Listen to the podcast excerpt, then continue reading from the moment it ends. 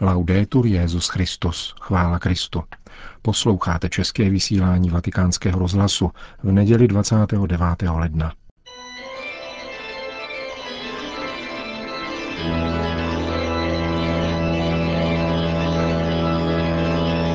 Církev a svět náš nedělní komentář.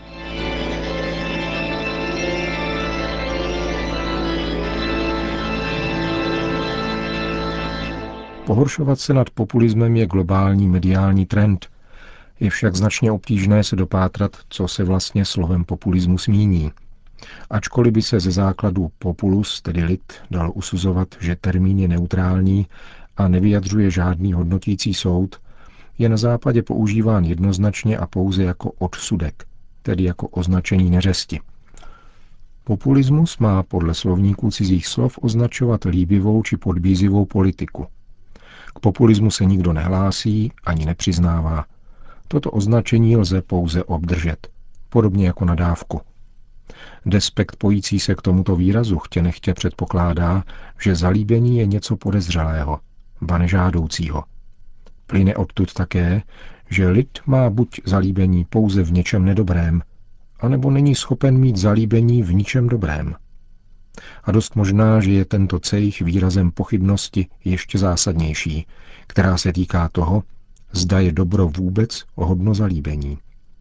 To by ovšem ukazovalo na gnostické pozadí tohoto pojmu.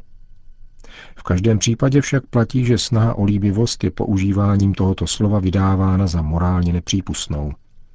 Rozumí se ovšem, že pouze v politice, nikoli v reklamním, oděvním, kosmetickém či jiném průmyslu. Toto naštění bývá v médiích většinou adresováno konkrétnímu politikovi. Úplně se přitom přechází mlčením naprosto zásadní otázka. Pokud se demokracie uplatňuje a legitimizuje souhlasem většiny lidu ve volbách, jak se potom předvolební kampaň jakéhokoliv politika může vyhnout populismu? Co pak se nesnaží předvolebním programem či předvolební rétorikou zalíbit lidu v co nejširší míře každá politická strana a každý politik? Zdá se tedy, že populismus je spíše výrazem a priorního opovržení. Rozhodně není výrazem respektu a už vůbec ne vlídnosti či blahosklonosti vůči lidu jako celku. Zdá se navíc, že implicitně opovrhuje také politikou ve vlastním slova smyslu. Spočívá-li totiž politika v moudrém úsilí o blaho všech a je-li demokracie zodpovědným pokusem o zapojení lidu do tohoto úsilí, pak to stěží lze uskutečnit jinak, než získáním si přízně a tedy i jakéhosi zalíbení u lidu samého. Demokracie by pak nutně byla také populismem. A nebo prázdným slovem, stejně jako zmíněný populismus? Je to typický termín relativistické rétoriky, která okupuje dnešní mediální prostor. Jeho výhradně pejorativní smysl může být připsán kýmkoliv a komukoli. Nezřídka se jim častují protikladné názorové proudy a skupiny lidí, Přitom se individuálně nebo hromadně uvolňují agresivní emoce, které nejsou ničím jiným než reakcí na vnitřní rozporuplnost, a tedy lživost onoho označení. Stěží se ubránit dojmu, že účelem rétoriky, která tento termín a jemu podobné zavádí do veřejného diskurzu, není nic jiného, než snaha vzbuzovat u lidí nevraživost. Taková označení nejsou příznakem kreativity, nýbrž znetvořování řeči, což má neblahé důsledky, které se pak šíří i jejich zcela bezděčným používáním. Vágnost významu slova populismus, stejně jako mnoha jiných slov dnešního veřejného diskurzu, například terorismus, je příznačná. Je projevem iracionální, militantní a elitářské rétoriky, vlastní deklarativnímu nominalismu gnostické kultury. Takováto komunikace nechce u svých adresátů zprostředkovat poznání reality, nýbrž pouze navodit vzájemnost a soudržnost bez ohledu na poznanou realitu. O Bohem zjevené pravdě ani nemluvě. Děje se tak nálepkováním, nikoli poznáváním toho, co lze poznat. A to právě pomocí o něch mlhavých, generalizujících a intelektuálně se tvářících slov, které však skrývají hluboké předsudky. Kromě Boha, který existuje nezávisle na tom, zda v něho někdo věří či nikoli, se tak dostává mimo lidskou komunikaci i sama realita člověkem počínaje. Globalizace, potlačuje transcendenci. Celý tento nominalistický mechanismus parazituje na tom, že osobní mezilidský kontakt je mnohdy důležitější než to, co se komunikuje. To vede paradoxně k tolerantnímu přejímání a opakování mlhavých pojmenování a klišé, jejichž hromadný mediální výskyt vytváří dojem, že jsou názorem většiny.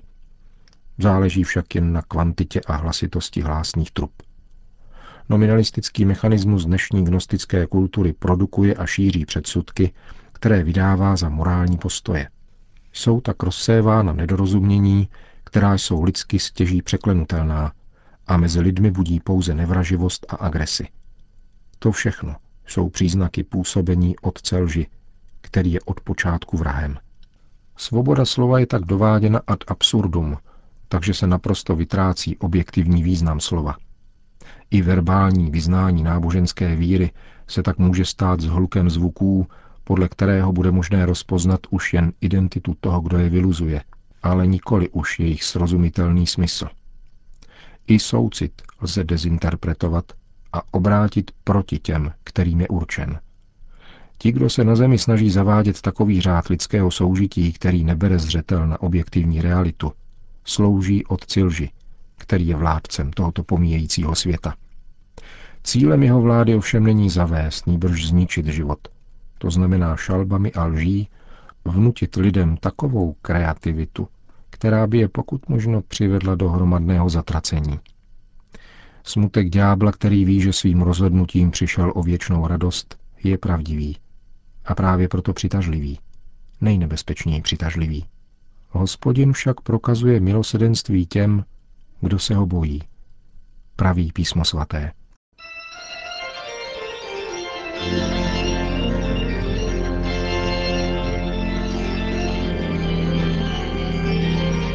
To byl komentář Církev a svět.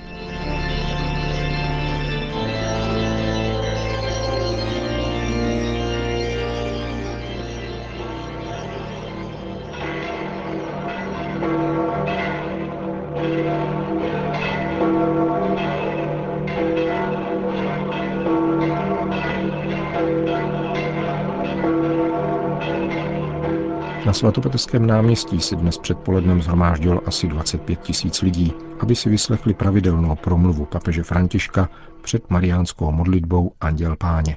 Cari fratelli e sorelle, buongiorno. Drazí bratři a sestry, dobrý den. La liturgia di questa domenica Liturgie této neděle nám umožňuje rozjímat o blahoslavenstvích, kterými začíná velké horské kázání, Magna Charta Nového zákona. Ježíš zjevuje boží vůli přivést lidi ke štěstí. Toto poselství se vyskytovalo již v kázání proroků. Bůh je na blízku chudým a utiskovaným a vysvobozuje je od jejich utiskovatelů. V tomto svém kázání však Ježíš sleduje zvláštní cestu.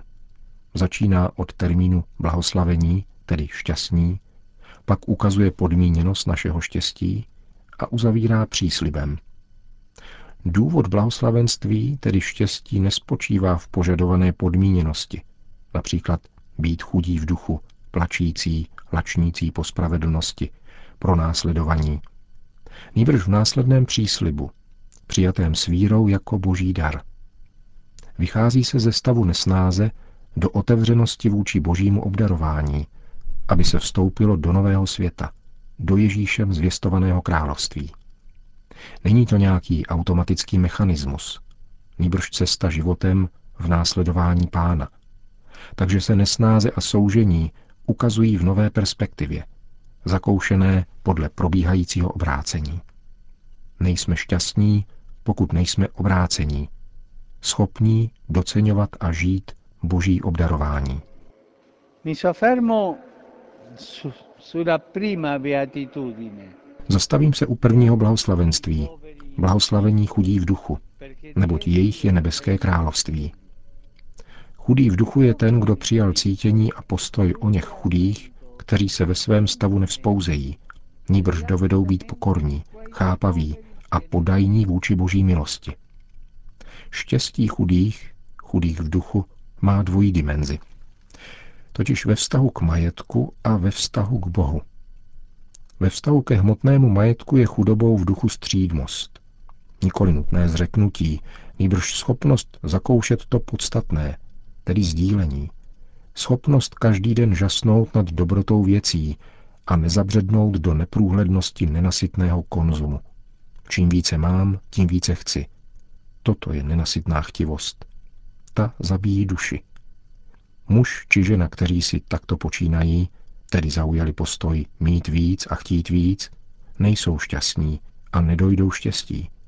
Ve vztahu k Bohu je to chvála a uznání, že svět je požehnáním a že jeho původ spočívá v Otcově stvořitelské lásce. Je to však také otevřenost vůči němu a podajnost jeho vládě. On je pánem, on je veliký a nikoli já, protože mám mnoho majetku. On chtěl svět pro všechny lidi, aby lidé byli šťastní. Il povero in spirito è il cristiano che non fa affidamento su se stesso. Chudý v duchu je křesťan, který se nesvěřuje sobě samému, svému hmotnému bohatství.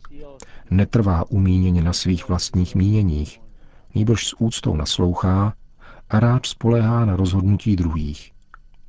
Kdyby v našich komunitách bylo více chudých v duchu, bylo by méně rozdělení, rozporů a polemik.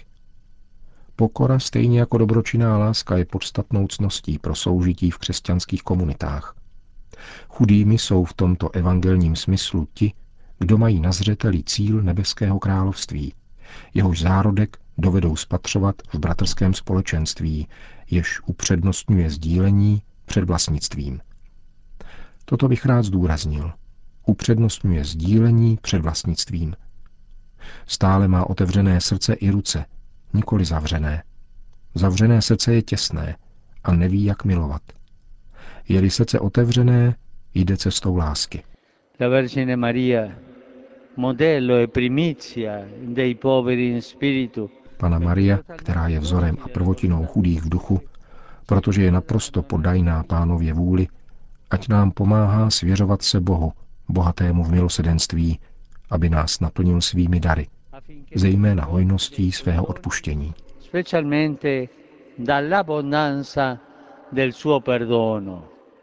Po hlavní promluvě papež zmínil na dnešek připadající Světový den boje proti malomocenství.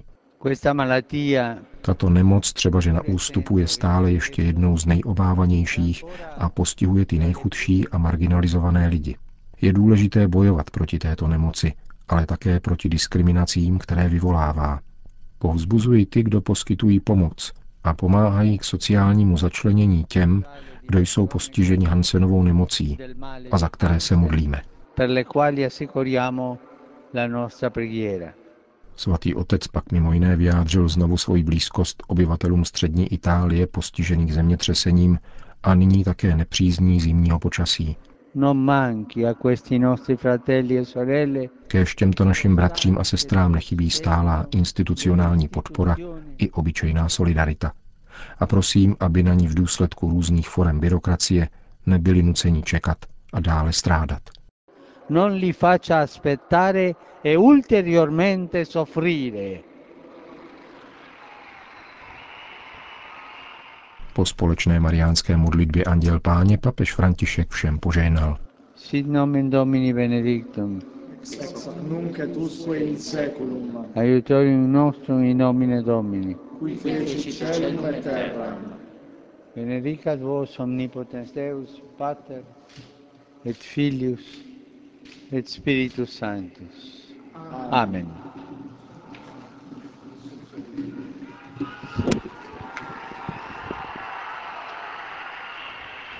Končíme české vysílání vatikánského rozhlasu. Chvála Kristu, laudetur Jezus Christus.